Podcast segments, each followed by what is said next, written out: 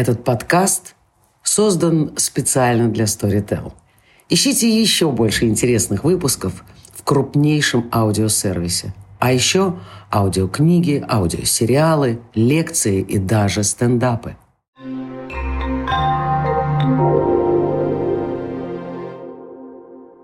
Всем привет! Меня зовут Даша Демехина, и это подкаст «Жизнь как перформанс». Мы записываем первый сезон и первый подкаст «Немного волнуемся». Этот подкаст э, посвящен разным перформативным практикам, которые есть э, в мире. Пытаемся через призму перформанса поговорить о каких-то важных вещах, которые нас беспокоят. Первый сезон подкаста посвящен э, такому чудесному лозунгу, который нас всех сейчас так или иначе преследует. Альтернативы нет. Будем разбираться, действительно ли нет альтернативы, или, возможно, все-таки какая-то альтернатива есть. Как в России можно говорить о каких-то проблемных вещах, как выработать новую концептуальную схему. Сегодня у меня в гостях Ольга Тараканова, человек, который много пишет о театре и танце для Вилладжа и Ножа, но, думаю, еще куда-нибудь тоже. Ведет телеграм-канал «Пост Постдрама», обязательно погуглите. И вообще Оля очень интересный человек, она э, драматург и медиахудожница, одна из создательниц спектакля «Локер Рум Ток» и одна из создательниц спектакля «Кариес капитализма», оба из которых сейчас идут в центре Мирхольда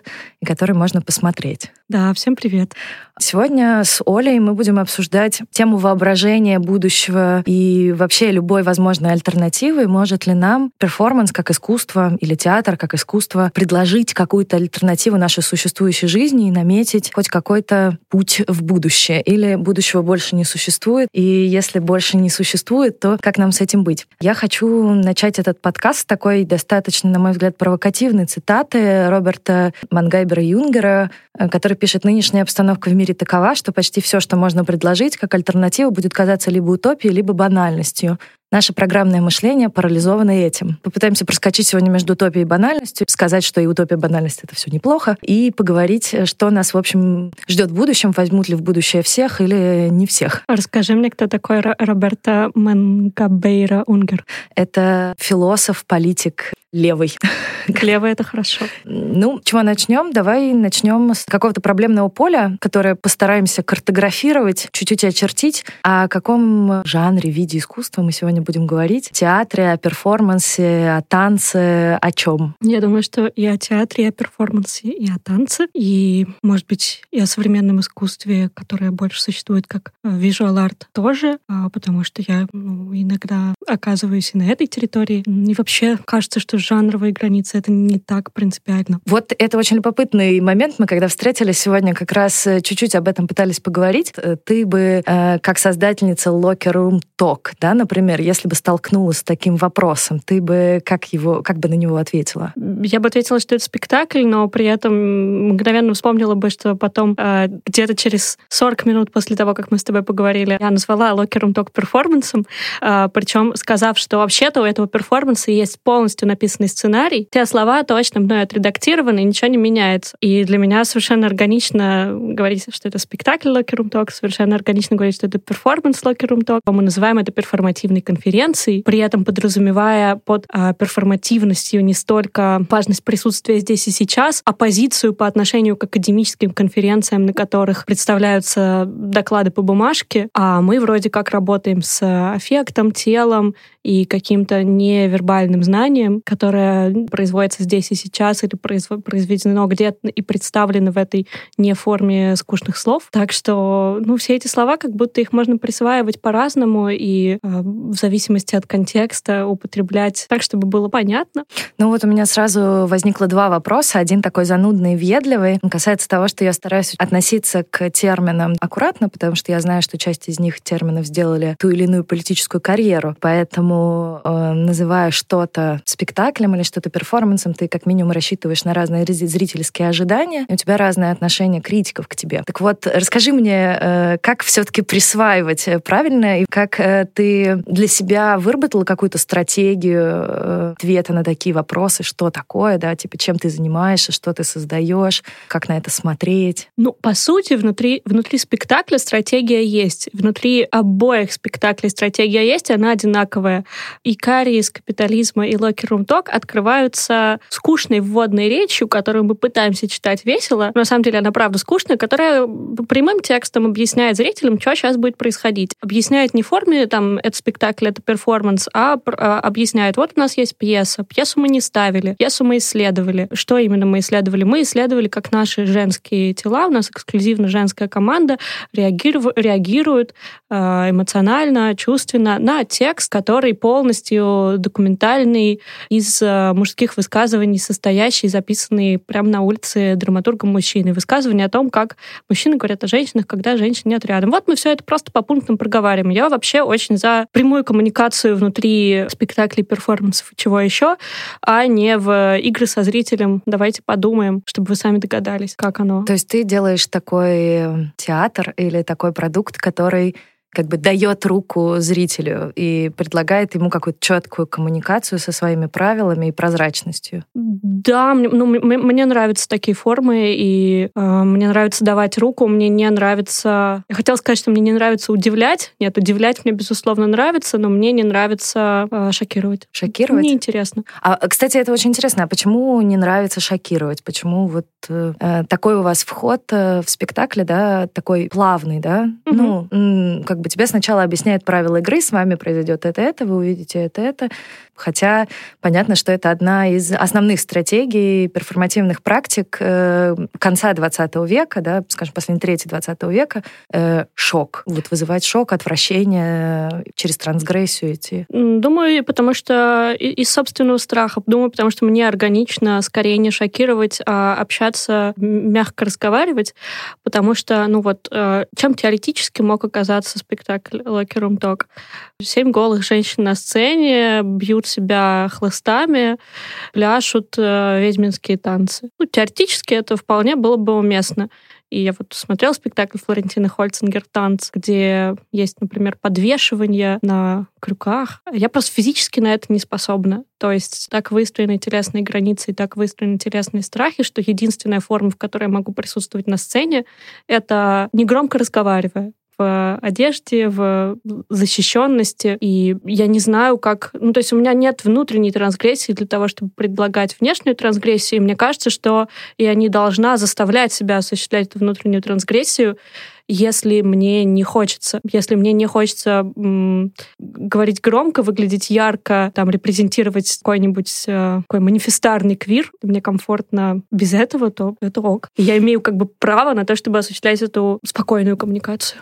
Скажи, а верно ли я уловила, что какой-то такой очень важной частью процесса твоей работы является создание некоторого для себя, прежде всего, безопасного пространства, комфортного пространства, в котором ты можешь, ну, как бы чувствовать себя собой? Ты имеешь в виду работу над спектаклями или работы вообще? Давай э, ограничимся работой. Это, кстати, интересный вопрос, если у тебя разница между работой над спектаклем или работой вообще. Э, но вот прежде всего меня интересует, конечно, твое вовлечение как художницы. Разница разница огромная, потому что э, в работе над спектаклями всегда задействованы, ну, в, в, мо в моих двух опытах всегда были задействованы еще несколько человек, и, соответственно, это на самом деле была работа по трансгрессии. Просто трансгрессия, трансгрессии понятой не как э, выйти на сцену и раздеться, трансгрессии коммуникативной и попытки принять, что у моих э, коллег э, могут быть другие эстетические ощущения, другие способы общаться друг с другом, другие этические посылки, и нам как бы нужно договориться.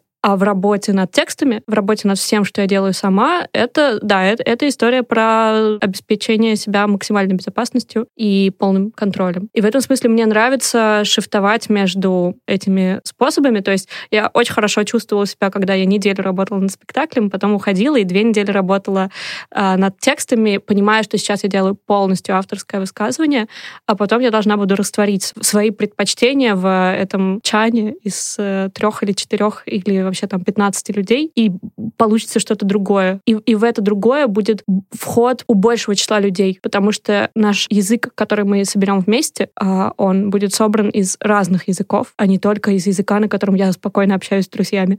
Я вот, честно говоря, когда ты сказала про язык, сразу вспомнила про провалившуюся попытку создания некоторого языка, который всем бы э, европейским людям был бы понятен, эсперанто, да, который так и не стал э, языком. И вот сейчас не так давно я видела попытку создания такого славянского э, языка oh. с польским, сербским, русским, белорусским и так далее, с латинскими буквами, тоже который понятен, который правда понятен. Вот насколько тебе кажется утопичным или не утопичным, что то, что если вы соберетесь вместе и вот сможете о чем-то договориться, этот эффект, который вы создадите вместе с людьми, которые вы пригласите, он будет доступен большему количеству людей. Насколько для тебя работает эта предпосылка? Чем больше я сюда вовлеку, тем больше в конечном итоге людей к этому присоединится. У меня есть две гипотезы, а, совершенно, возможно, совершенно полярные. Мой главный страх связан с тем, что действительно точек входа будет больше. То есть не одни ворота, через которые можно въехать, много всяких подъездов, и в один из которых зайдет каждый зритель, у которого есть как положительное отношение к типу коммуникации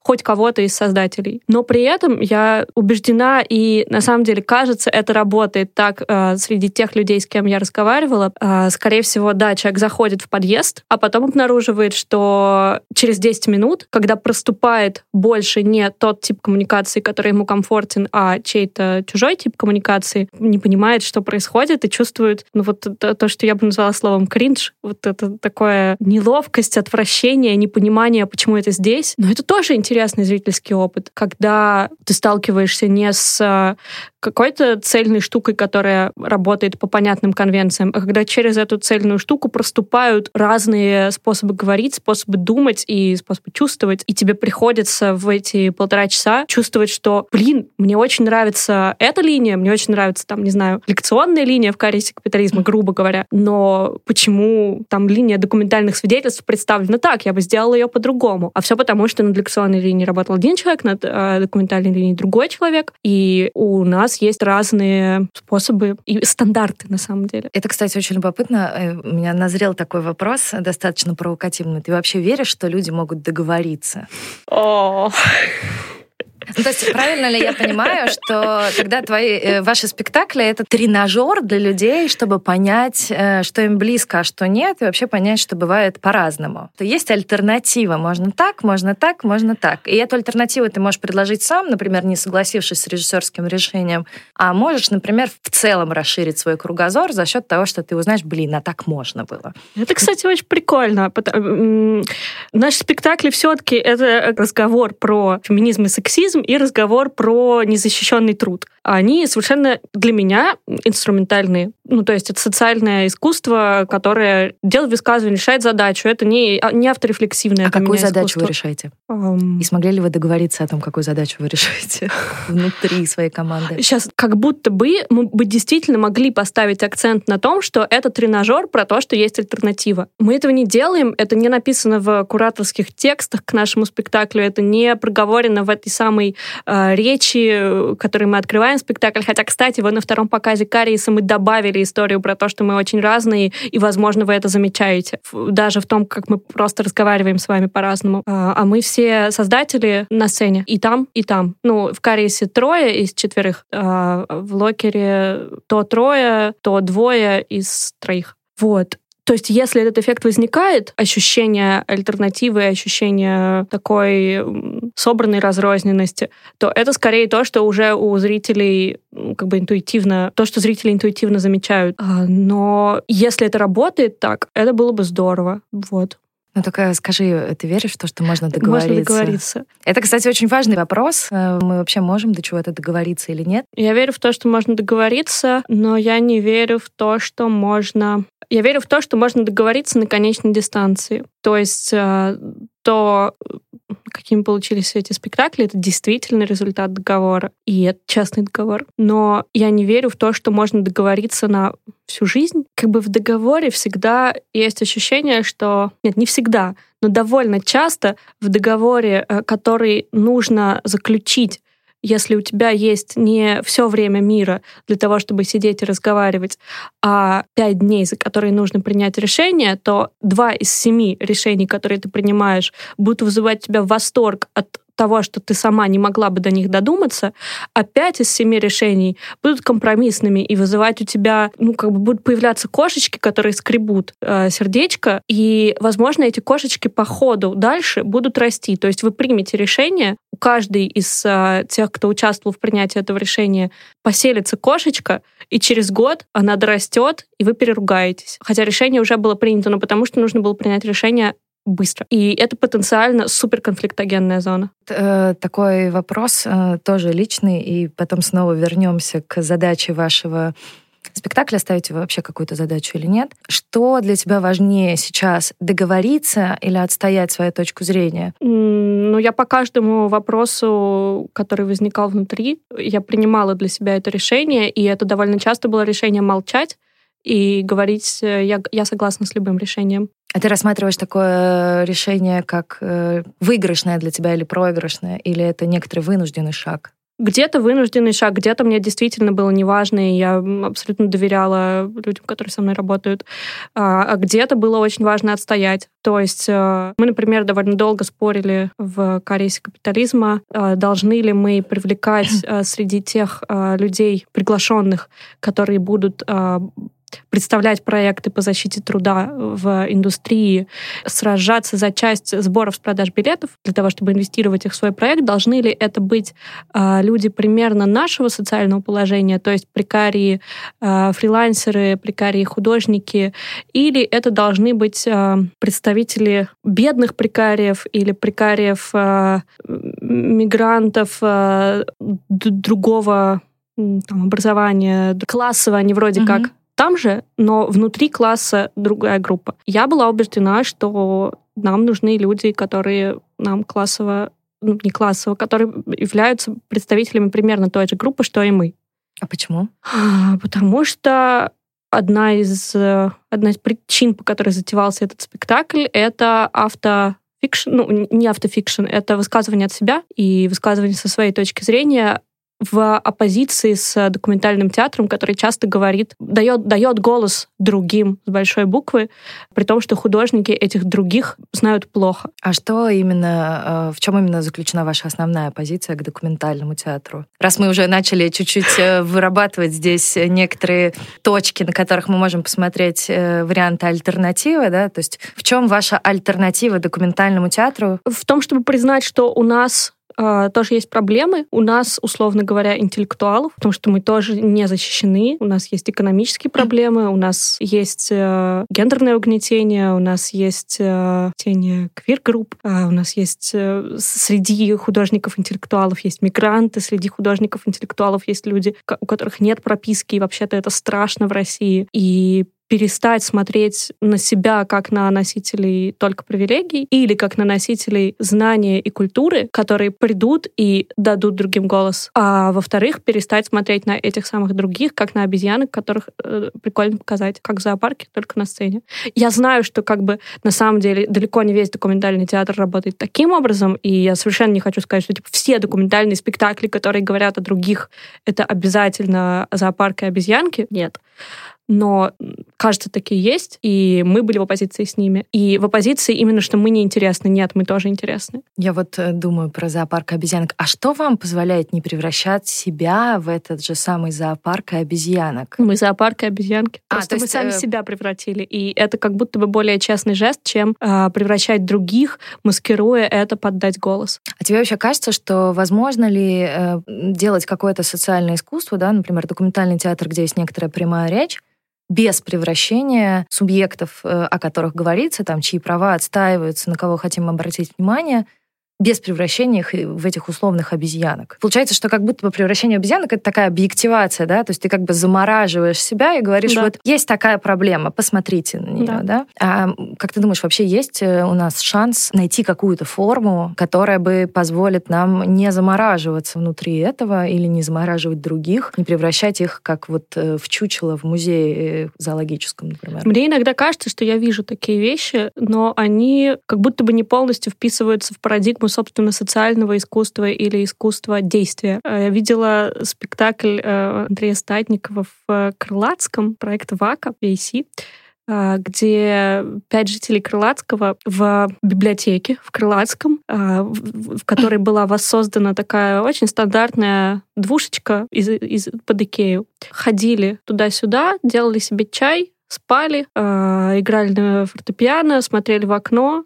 Кажется, почти ничего не говорили. Иногда пели песни, иногда чуть-чуть читали Гидибора. Потрясающий спектакль. И это не был зоопарк, потому что я ничего не знала про этих людей. И этот спектакль говорил мне, Оля, ты ничего не знаешь про этих людей. То есть ты можешь схватывать какие-то мелочи, которые проскальзывают в их, в их интонации, в их движении, но э, мы не пытаемся рассказать тебе, кто, кто они. И вот это как бы полная герметичность абсолютная четвертая стена работала для меня освобождающе от зоопарка. Хотя, казалось бы, это и есть зоопарк. Люди ходят и что-то делают. Ну, ты же понимаешь, что они делают это не так, как они делают это в своих квартирах в Крылатском. Любопытно, что мне сразу вспоминается такой классический перформанс э, Гильермо Гонес э, Пення и Кока Фуска, да, mm-hmm. э, где они сидели в клетках и тоже занимались некоторыми условно повседневными делами, где превращение в зоопарк было некоторой основной критической точкой, да, где это было само высказывание. Вы mm-hmm. превращаете коренное население Америки в некоторый зоопарк, посмотрите на это. Скажи, а вот у вас все-таки вернемся к задаче для того, чтобы дальше продолжить, чтобы ты как-то четко артикулировала задачу. Какая задача у вашего спектакля? Спектакле. Если цели, если это социальное искусство, то что оно хочет? Образовать, указать, поменять. И вообще главный вопрос, который меня волнует, вы хотите что-то поменять этим спектаклем? Или рассматриваете ли это как один из шагов к изменению? В случае Локера, я сейчас буду озвучивать исключительно свои позиции, потому что, естественно, они у нас... Э, Не они у нас... Да? Нет, они у нас совпадают во многом, но э, я буду акценты расставлять так, как мне важно. Я считаю, что Локер Румток меняет ситуацию просто самим своим присутствием, меняет институционально реальную ситуацию. Это спектакль, сделанный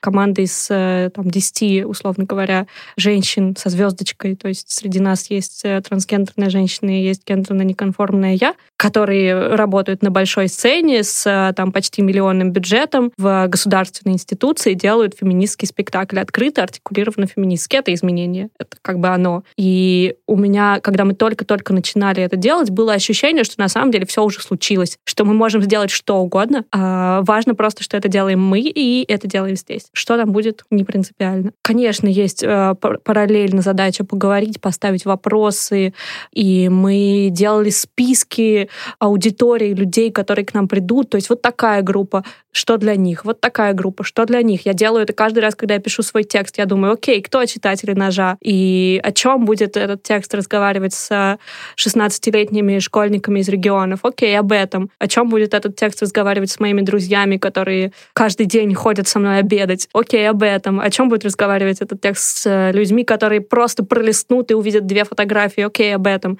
И в спектакле тоже мы как бы думали об этом. И да, мы, мы хотим, я, я хочу менять людей, да. В частности, ну, в случае Локера это спектакль против сексизма, чтобы люди поменьше объективирующих шуток шутили. А какой э, инструмент вы выбираете в этом изменении? Что вы хотите, да? Одним из поводов э, к этому разговору стала книжка для меня, например, Джилл Долан «Утопия», а с другой стороны книжку, которую ты предложила, э, Ника Сырничка «Воображай будущее». Ника Сырничка и Алекса Уильямса. И Алекса двое. Уильямса, да. Где в целом вот идет речь о том, что, э, с одной стороны, Джилл Долан говорит о том, что чтобы что-то поменять применять перформативные практики перформанс в целом, да, вот как некоторая такая интеракция, может нам предлагать серьезные утопические проекты, где люди будут видеть, о боже, так можно было, mm-hmm. да, с одной mm-hmm. стороны.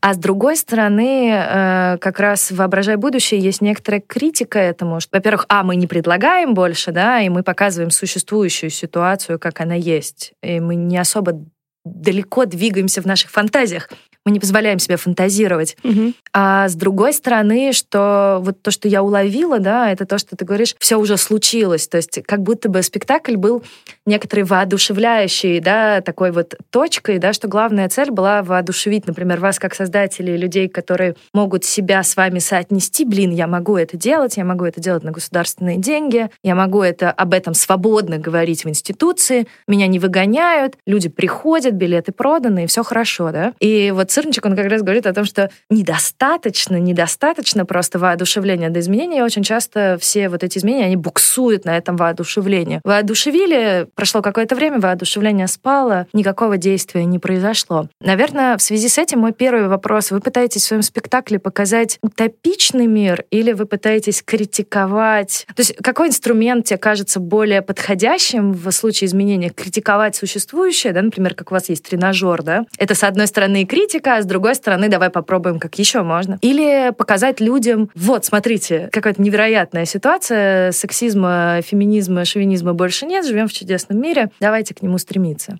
Мне у Сырничка нравится еще одна мысль по этому поводу, о том, что того, что называют префигуративной политикой, то есть, собственно, вот этого моделирования ситуаций на маленьких масштабах, создания маленьких утопий, в, где, где сексизма феминизма больше нет, конечно, недостаточно, но это тоже то, что нужно делать. Просто параллельно нужно еще делать работу по перестройке институций, перепридумыванию институций, перепридумыванию э, здравого смысла. Ну, тебе, тебе кажется, что искусство может справиться с этой задачей перестройки не только некоторого утопического альтернативного будущего, или скорее даже альтернативного настоящего, которое оно нам показывает, ну и что-то реально поменять? Нет, мне кажется, одного искусства совершенно недостаточно. То есть если просто рассматривать ну, один спектакль, который изменил мир, нет.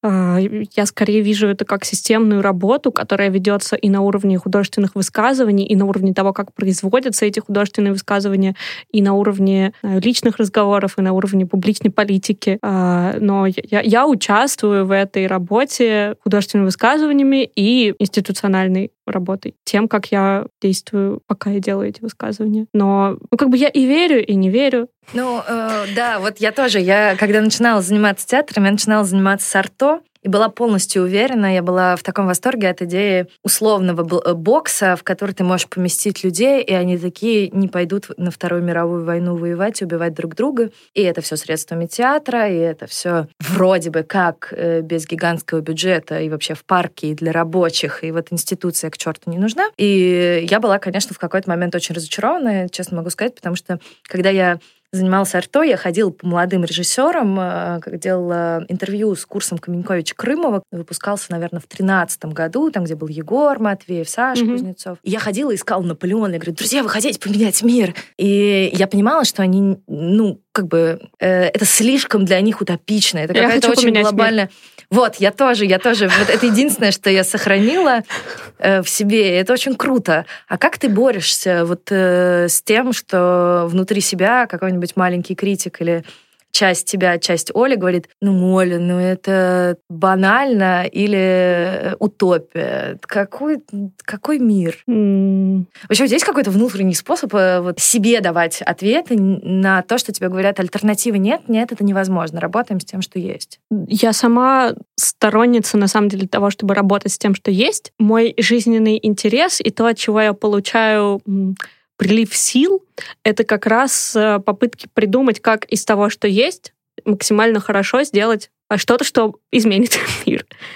А, я не мечтаю о принципиально других ресурсах, хотя я очень верю в то, что нужно искать максимальное количество ресурсов, а не говорить, что у меня есть я и мое тело, а денежек нет, этого хватит. Я за то, чтобы искать денежки, искать знаю, технику и так далее, и так далее. Ну, я каждый раз как-то соотношу. Ну, то есть, короче, у, у меня нет вот этого а, кризиса, с которым часто сталкиваются художники-художники, когда говорят, что м, я вроде как занимаюсь социальным искусством, а потом проходит год, и я понимаю, что нет, искусство не работает. Может быть, потому что я не считаю себя художником. И считаю, что ну, как бы моя деятельность не ограничивается производством спектаклей. И если бы это было так, то я бы, наверное, была в диком кризисе. Поскольку я еще и пишу, еще и постоянно езжу вести какие-нибудь обсуждения и просто разговаривать. И я вижу, как разговоры могут, изменять, могут менять. При этом у меня реально случаются кризисы, когда я вижу, что э, альтернативы нет не в смысле, что, например, нет альтернативы капитализму. Ну,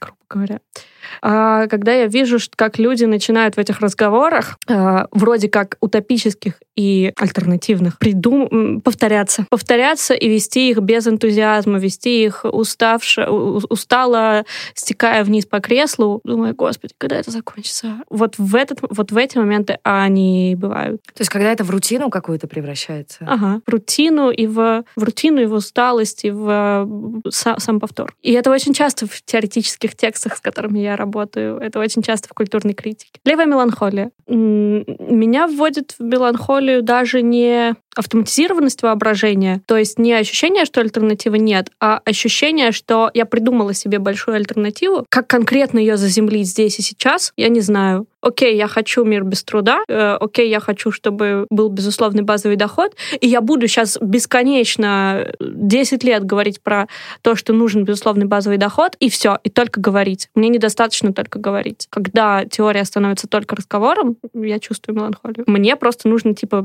чередовать. Но я не думаю, что это необходимый способ действия для всех. И когда вы делаете спектакль, и когда ты говоришь о изменениях, и мы говорим о некотором будущем, да, ну или о том, что вот мы навоображали себе э, мир без труда. Насколько утопия, которую ты себе представляешь, она статична? Насколько вообще у этого изменения есть четкая телеология? Мы идем вот к этому. Угу. И вообще, насколько эта четкая телеология нужна? Потому что э, можно ли поменять мир, не знаю, в какую сторону мы движемся?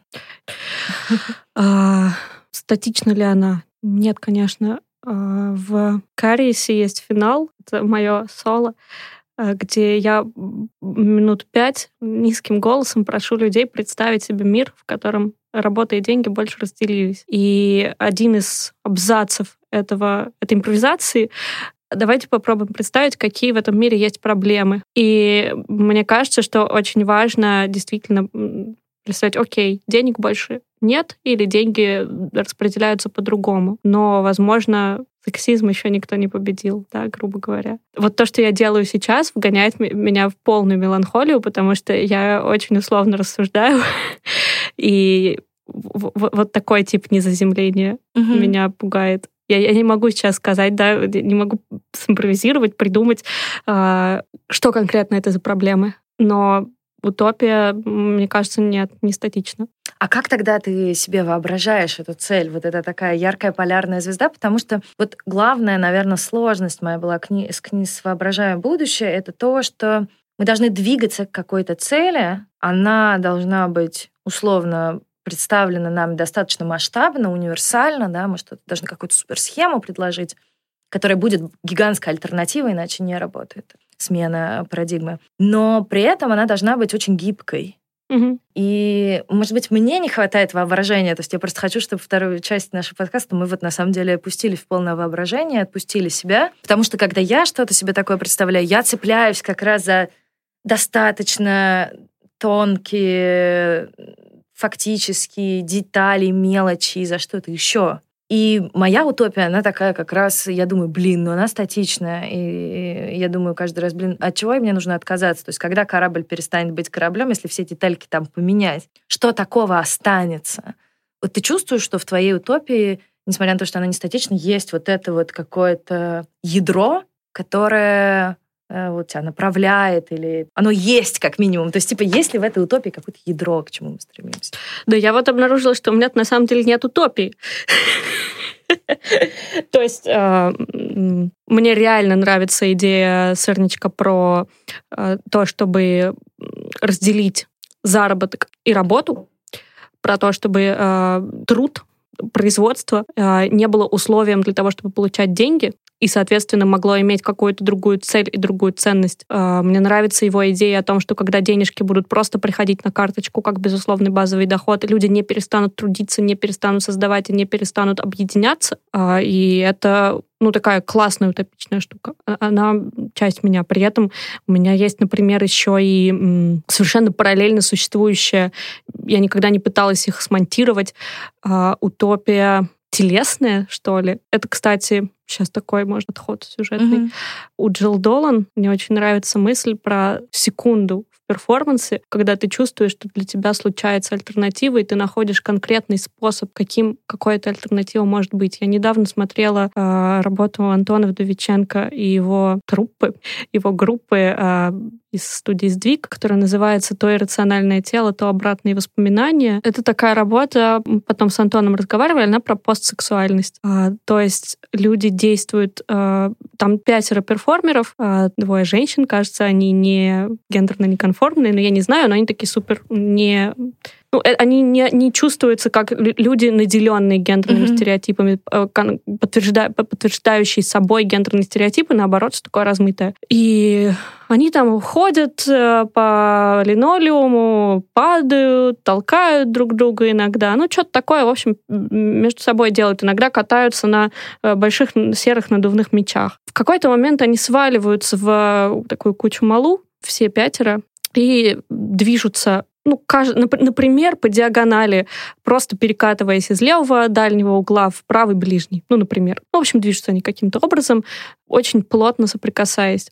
Я смотрела ее, а, проходив два месяца сама на э, современный танец в студию к а, Ане Кравченко, еще одной сокураторки сдвига. Я пробовала на себе вот эти штуки, которые мне показывали потом в этом перформансе. Ну, то есть, условно говоря, формы бодиворка, когда там один человек ложится на пол, а другой человек кладет на него руки, отдает ему вес. И это очень интенсивные телесные переживания, очень сильные. Они очень комфортные для меня. При этом э, они требуют определенной техники. То есть я чувствовала, что когда я первый раз пыталась отдать свой вес, это было очень сложно и ну, не то, что неловко, просто не получалось. И через полтора месяца вообще другое ощущение. Вот это другое ощущение, это было очень крутое ощущение. А, оно как будто бы показывало мне, что есть мир, где очень сильные телесные переживания а, можно получать способом, не связанным с сексуальными практиками. А тут реально альтернатива. Как ее связать, как ее вписать в э, посткапитализм и мир без труда, да хрен знает. Я правильно понимаю, что речь идет о телесном контакте не эротическом? Он не эротический, но ну, он бы, очень что сильный. Что показать, что интенсивное телесное переживание может... Э, оно гораздо шире, чем спектр сексуальных эротических практик, которые у нас есть. Да. Это, да. Это, и оно трансгрессивное. Да, это очень интересно, что на самом деле эта тема явно э, постсоветского пространства. Вот э, насчет телесной практики я полностью с тобой согласна, что, наверное, отпуская воображение, я телесный человек, и мне бы хотелось, чтобы телесный контакт э, перестал проскакивать между двумя условными полюсами харасмента и абьюза, и с другой стороны, там, например, э, табу на любое прикосновение, когда человека, ну, как бы тронуть э, никак нельзя. И, Ну, или в положительной форме, там, чисто дружеского контакта и романтического контакта, эротического контакта. Потому что то, что происходит в бодиворке, это не дружба, это не дружеский контакт, и это не эротический контакт, но он очень сильный. Вот, я поделюсь сейчас с тобой mm-hmm. своим опытом. На самом деле у меня был обратный опыт. Я ходила в апреле, наверное, на перформанс соприкосновения Катрины mm-hmm. Решетниковой и Веры Щелкиной, и, наверное, кого-то еще из создателей, кого я не упомянула. И э, у нас, мы э, с одним молодым человеком э, скажем так, выбились из сценария. Там есть тот момент, где тебе дают потрогать другого человека, а потом теоретически тебя разводят дальше, и продолжается некоторое взаимодействие с твоим перформером. Потрогать, в смысле, тоже участника, у которого закрыты глаза. И мы очень сильно с ним увлеклись. Это был не эротический контакт, но, э, как на тот мне момент казалось, нет. И мы просто как бы вот, ну, как будто перед тобой, вот ты не видишь, и ты ощупываешь, что там происходит, да, и говорить ты не можешь, у тебя нет никаких... Э, это были движения руками, в них не было ничего для меня на тот момент эротического. Но когда я вышла со спектакля, ну, во-первых, я познакомилась с мальчиком, я вышла со спектакля, спустя час я подумала, черт, это было такое нарушение моих границ, и я не смогла этого, например, отследить в моменте спектакля, потому что как будто бы для меня это была безопасная зона, где можно было делать что угодно. Вряд ли бы я позволила такое в метро, просто незнакомым человеком пощупать друг друга и пощупать себя. Но здесь я Э, как бы для меня это сработало в обратную сторону. Э, условно, то, что было безопасно на территории перформанса, и, ну, как бы там нас специально не развели. Мы до конца спектакля минут 10 пробовали вместе в этом телесном контакте. Это было классно, это было вау. С учетом, что наша культура, конечно, абсолютно не телесная. И я вышла, и потом я поняла, что черт, это было серьезное нарушение моих границ, хотя никаких формальных нарушений здесь не было. Но я не смогла этот момент, например, внутри себя отследить, и потом, ну, не то чтобы я жалела, но во всяком случае я отметила про себя, что сейчас этот опыт, мне кажется, скорее неприятным, чем любопытным. Ну, возможно, я поэтому как раз э, за не за провокативность не за шок, и на самом деле не за включение зрителей, не за интерактивность, не за партиципаторность. А мне кажется, что спектакли могут здорово работать в полном разделении сцены и зала э, и что-то демонстрировать, а параллельно есть практические формы, не спектакли, практические формы типа танцевальных классов, э, на которых в безопасных, нехудожественных условиях с полным возможностью говорить стоп, говорить, э, просто говорить вне художественных конвенций. Можно переживать тот опыт, который в спектакле демонстрируется. И это разные зоны. Ну, наверное, э, я при этом за интерактивность и партиципаторность, и кажется, что шок — это любопытное начало. Ну, я, например, к нему готова. Но, тем не менее, наверное, я с тобой здесь соглашусь, э, что любопытно, что мы нащупали, да, что вот э, поле искусства, которое нам подносится как безопасное, да, почему мы можем поэкспериментировать, почему мы можем поэкспериментировать новыми социальными отношениями, с новыми практиками, чуть ли не, ну, нереально из этого сделать тренажер, на самом деле небезопасно. Сложно до конца выработать критерий, почему именно кажется небезопасным, но как будто бы небезопасно, потому что у тебя нет э, права голоса, у тебя нет возможности сказать «стоп». Да. Как будто бы вот этого «стоп» слова не существует, да? Угу. И поэтому ты, например, хочешь как создатель их избегать э, такого пространства. Потому что на, мне казалось, что основная предпосылка того, почему, например, театр рассматривался как модель, где мы можем показать альтернативу альтернативы, основная предпосылка как раз связана с безопасностью с тем, что это территория игры, что это территория безопасности. И вот получается, что как будто мы здесь нащупали, что это поле больше не является таким, что вот почему-то это больше не работает. Я думаю, что это может быть, возможно, это больше не работает, потому что э, вместо культуры интуиции растет культура согласия, культура проговаривания, а искусство все время, наоборот, как мне кажется, пытается убежать от проговаривания. И в этом смысле я, наоборот, пытаюсь прибежать к проговариванию, вставляя в свои э, спектакли открывающие речи, которые говорят, вот так будет, вот так будет, вот так будет. Но я понимаю, что когда я это делаю, я спорю с конвенцией, искусство должно говорить само за себя, оно не должно объяснять себя. Но почему? Почему бы не объяснить себя? Почему бы не, говор- не договориться о том, как, как мы разговариваем? Но даже когда мы договариваемся о том, как мы разговариваем, все равно это не живая коммуникация, в которой типа правила пересобираются и правила адаптируются, и всегда можно заорать, всегда можно закричать, всегда можно сделать что-то, и любой человек может это сделать. И при этом можно смоделировать правила коммуникации, которых еще нет в реальности. Ну, то есть ты за обозначение четких правил игры и за то, чтобы как бы условно договор был бы подписан. И четко хорошо прочитан с обеих сторон. Когда я думаю про какие-то спектакли, на которых реально нужно подписывать договор, мне тоже становится грустно. Ну, как-то интуитивно. Я за разговор скорее, чем за договор. Угу. Про договориться. Про договориться, но причем устно, а не на бумаге. Ну, сразу вот это про, формальность... Про договариваться.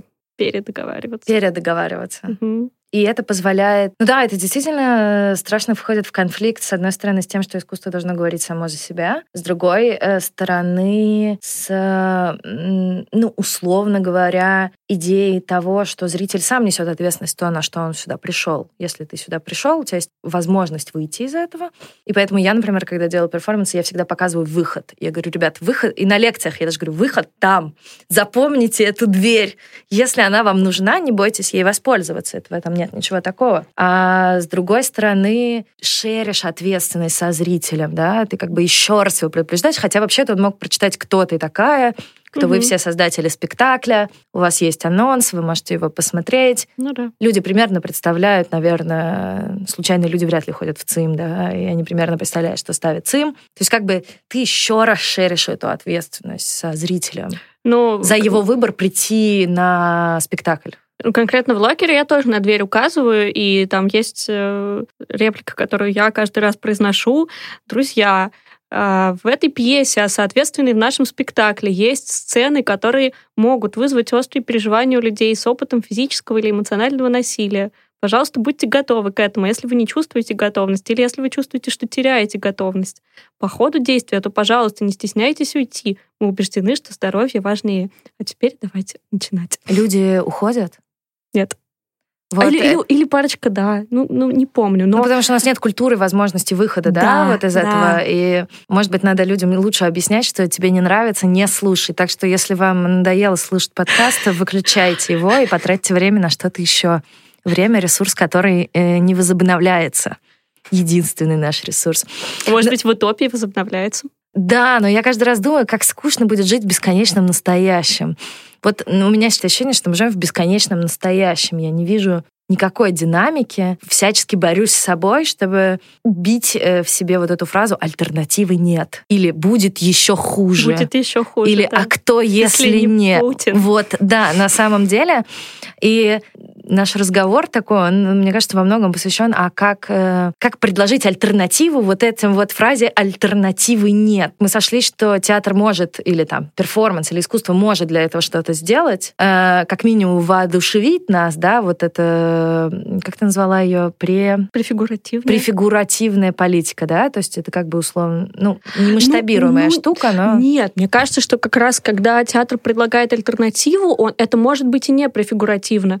То есть, ну вот такой пример, если, например, э, спектакль не сделан какой-нибудь э, группой, где все консенсусно договариваются, э, и в этом типа и состоит художественная ценность. Если это просто спектакль, который поставила какая-нибудь режиссерка, что уже утопично, который рисует этот самый мир без труда в особых потребностях. И, допустим, это просто нарративный театр, пьесу поставили. Кто-то написал про эту пьесу, ее поставили. А, здесь нет префигуративности. Это штука, которая произведена ровно так, как сейчас производят большую часть спектаклей в российских репертуарных театрах. Но при этом она тоже может зажигать воображение и... Но все равно она выполняет функцию воодушевления. Воодушевление, да да. Ну, то есть вот э, меня всегда беспокоило, что главное может сделать театр. Арто нам обещал вообще изживание любого внутреннего хаоса, что ты оружие не сможешь взять. Но каждый раз я прихожу к тому, что, наверное, э, как бы мне не хотелось соглашаться, как бы мне хотелось не согласиться с этой позицией, я все равно понимаю, что основная функция искусства — это некоторое воодушевление, поддержание, может быть, эмоционального состояния, какой-то толчок, но не дальше.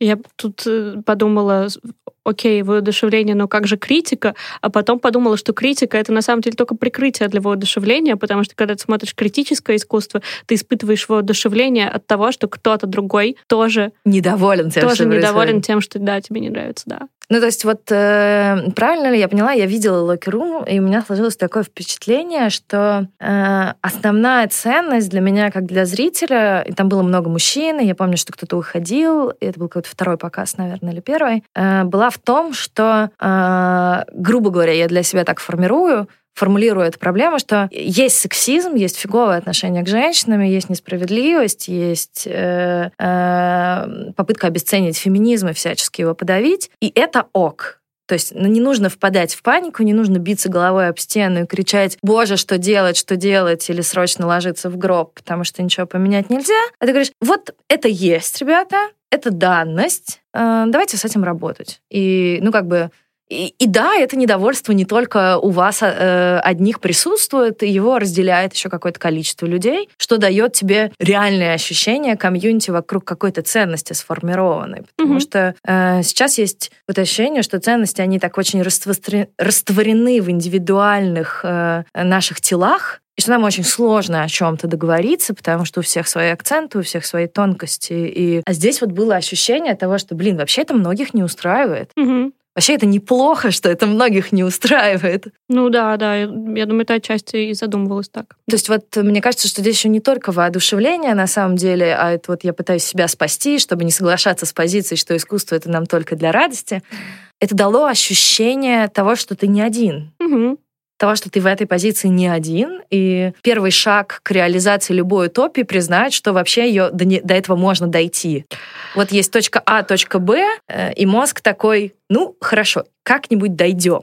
Ну, мне кажется, что в Локере нет как таковой утопии на самом деле. То есть... Э, не, ну утопия того, чтобы этого всего не было, грубо говоря, нет? Ну, да. Такая очень абстрактная. Абстрактная, Очень да. абстрактная, но Да. тем не менее, мне кажется, какая-то точка есть. Ну, ожидание есть, скорее Да. ожидание утопии, чем предложение утопии. Давай, Да, э, вот есть. у нас осталось совсем немного времени, и я очень давно думаю об этом. Давай э, попробуем отпустить свое воображение и предложить хотя бы какие-то элементы утопии, которые бы нам хотелось видеть любого калибра, от маленького до большого. Я могу вот первую институциональную Да, боль, мы давай. сейчас про боль, да, будем. Это ротируемость э, топ-менеджмента и вообще менеджмента в крупных организациях и институциях, которые формируют культурное пространство в России, и э, за то, чтобы люди умели уходить вовремя. Да, это я тоже очень поддерживаю. Да- Давай, давай- просто перебрасывать, Да, перебрасывать давай, да. масштабы. Э, Безусловный базовый доход, который э, позволяет э, детям не зависеть от родителей на самом деле. То есть разрыв вот этой ощущения Того, что Ну, не можешь выжить, да, без да-да-да-да-да, родителей, привязанности, что да. вот как бы если ты уходишь в 14 лет из дома, ты уже жить не на что, да? Да. Да, с этим я тоже согласна. Наверное, я... э, Это очень утопичный и большой масштаб. Это про э, то, чтобы наконец-таки э, фраза, то, что наша идентичность флюидна, перестала быть некоторой банальностью, которой мы говорим, а стала реально политически начала так восприниматься. И действительно, когда ты показываешь свою некомфортность, небинарность, э, люди не в шоке, не во фрустрации не находились бы. Я говорю, ну да, так оно и есть. Типа, вот чтобы это стало некоторой, ну, нормой, это плохое слово, но некоторым общим местом для большей части людей. Я думаю еще про безусловные базовые сервисы. Это такой параллельный концепт по отношению к безусловному базовому доходу. Ну, что там медицина, транспорт должны быть доступными. Мгм. Но у меня есть э, одна конкретная история, ну, в смысле, э, конкретный интерес к сервису терапии, психотерапии в смысле. Но я думаю, это утопия или дистопия. Э, В смысле, я верю в какие-то инструменты, и я знаю, что они работают для меня, и мне кажется, что было бы круто, если бы доступ к психотерапевтической помощи был открыт э, лю- любому человеку, а не э, только очень небедным людям, как сейчас. И, соответственно, у людей появлялась бы возможность, привычка скорее, чем возможность говорить о своих эмоциях, отслеживать свои эмоции, понимать, э, как э, эмоции э, сформированы, управлять эмоциями. Не знаю, достижимо ли это. Достижимо ли сделать терапию бесплатной? Не-не-не-не, достижимо ли, даже если терапия будет бесплатной, реально ли вот это вот контроль и, ну, даже не контроль, а умение отслеживать и понимание, как работает там психический уровень, но, допустим, в моей утопии, да. Да, я, эм, я вот думаю, что сейчас мы подошли к тому, э, я думаю, что это открытый вопрос, очень большой и сложный, э, насколько, э, ну, все-таки утопичное мышление, оно достаточно универсально, да, мы предлагаем какие-то вещи для всех, э, насколько оно способно иметь дело с аффектами и эмоциями, э, и с той большой работой, которой каждый человек может или может не возлагать на себя. Э, И здесь снова вопрос, да, такой, ну, грубо говоря, этический, возможно ли какой-то здесь универсальный стандарт, возможно ли обязать всех людей учиться отслеживать свои эмоции, На- насколько сама постановка вопроса этична по отношению к людям, насколько это не насилие над э, человеком предлагать такую систему. И вот для меня, мне тоже кажется, было бы очень круто, если бы люди могли бы отслеживать свои эмоции и вообще свое тело присвоить себе, да, сказать, вот у меня умное тело, оно вот это, вот это мне подсказывает, не игнорировать эти вещи, насколько э, действительно, э, то все-таки термин утопия, он политический термин, и полемический политический термин, насколько мы можем предлагать такие предложения в утопический проект. Вот это для меня вопрос супер открытый. И хочется сказать после всего, что было в 20 веке, нет, никакие стандартизации, никакие универсалии в этом плане невозможны. Но тогда проект Ника Сырничка должен потерпеть крах, раз никакие универсалии невозможны, никакой альтернативы капитализму не будет, и мы застряли в туннеле. Не, ну есть же и э, другие альтернативы по отношению к Сырничку. Сырничка ругают чудовищно много. Это мне он нравится.